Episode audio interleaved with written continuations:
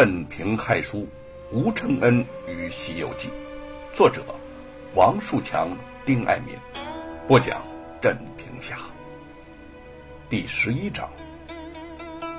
一年之后，吴承恩终于写完了奇书《西游记》，他和玉凤早已成亲，夫妻和美，婆媳融洽。牛中没了牵挂之心，也倦怠了卖艺漂泊的生涯。决定回老家种几亩地，安心养老去了。玉凤含泪拜别了父亲，从此之后更是一心一意的照顾丈夫，侍候婆婆，与叶云的姐妹情谊也是有增无减。奇书继承，吴承恩心中最渴望去的地方，那就是美猴王的故乡云台山水帘洞。这本是他幼年曾经孤身到过之处，此番故地重游，心情却浑然不同了。当年的青涩少年，如今已经饱经患难，只有对美猴王的那份狂热喜爱，却是一如从前。水帘洞前的瀑水由天而降，如片片锦鳞，如红中碧玉。落在山谷中，发出煌煌大音，轰隆鸣响。吴承恩怀抱的那个美猴王，兴致盎然的游逛着，边走边对他说：“你看啊，你看啊，你喜欢这里吗？齐天大圣美猴王的家就在这个山洞里，这也算是我的家呀。”美猴王纵身窜进水帘洞里头，复又窜出，嬉闹不止，惹得吴承恩是放声大笑。突然之间，群猴聚集到吴承恩的身边，吴承恩仔细端详，忽然就认出了其中的那一只猴子，正是当年带着他游玩水帘洞的那一只。欣喜之下，他一把抱起了大猴子。猴子，你还记得我吗？我，我，我又来看你们来了。大猴子对他凝视半晌，吱吱的叫着，点了点头，转身窜进了水帘洞。吴承恩从怀里掏出早就准备好的果子，抛到空中，和群猴们争抢、玩夺起来了。他刚抢到一个果子，却被另一只小猴子劈手就给抢走了。吴承恩摔倒在地上，却开心的。哈哈大笑起来。眼前群猴嬉戏，活泼可爱，各具灵性。吴承恩看得心怀舒畅，一种强烈的想要将这一切记录下来的冲动油然而生。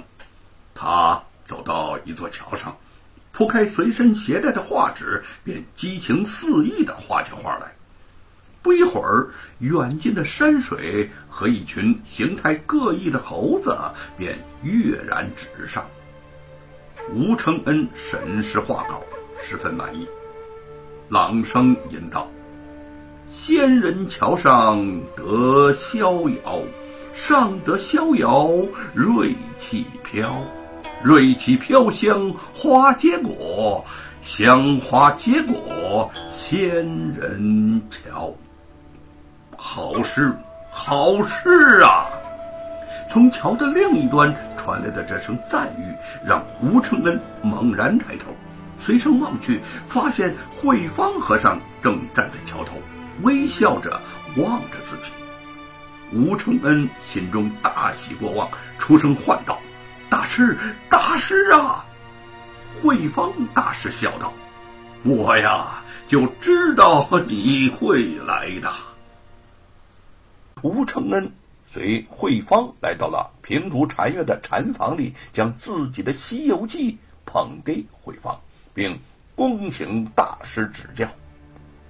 慧芳和尚微微一笑：“好好好，你的书老衲已经看过了。”吴承恩不解地说：“啊，我……”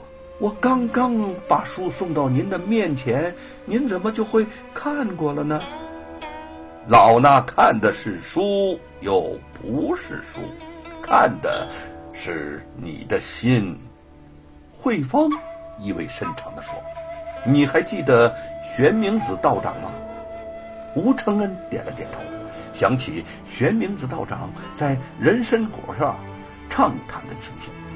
他指点自己，美猴王不仅仅是佛门弟子，也是道家门徒，是三教合一之人，使自己开阔了视野，也增长了见识。可惜呀，最后却惨死在罗万金那个恶人之手。慧芳的眉目之间也闪过怀念之意。嗯，我二人结交十余年，经常在一起谈佛论道。他听说你著书言志，反抗恶人，欣然欲与你结交。念起玄冥子，二人都有些伤感。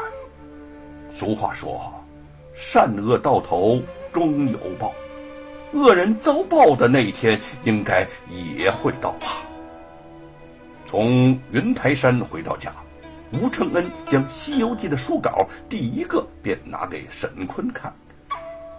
沈坤初时只道是一个平常故事，一看之后却再也放不下，竟然连夜看完，眼倦难忘。当下又将李春芳、朱日帆约来一起来欣赏。这一次的《西游记》书稿，虽说参阅了《唐三藏西天取经记》《西游杂剧》等戏文，但是内容比过去要丰富何止十倍呢？我呀，让美猴王使的是能大能小、缩放自如的如意金箍棒，自己多年来的心血之作得到如此的盛赞，吴承恩十分得意。他恃才自负，说的也确实是实话。朱日帆好奇的问：“对呀，承恩呐，你怎么会有这般的奇思妙想呢？”吴承恩更是得意，哈哈哈。这金箍棒是我在监牢中受衙役的使用的水火无情棍的启发。官场腐败，水火无情棍专打好人，可是我偏让美猴王手持如意金箍棒专打妖魔鬼怪。吴承恩坐牢时吃尽了苦头，却因此想出了这个奇妙的构思，也算是没有白白的受苦了。想了想，吴承恩又接着说：“你们不知道啊，在监牢里，我遇到很多被告冤枉的好人。当时我就想，难道人世间就没有敢伸张正义的英雄吗？所以我写美猴王，也写各色各样的恶鬼豺狼。这次牢狱之灾，还真让我收获不少呢。好多事情，我。”都写到了书里面。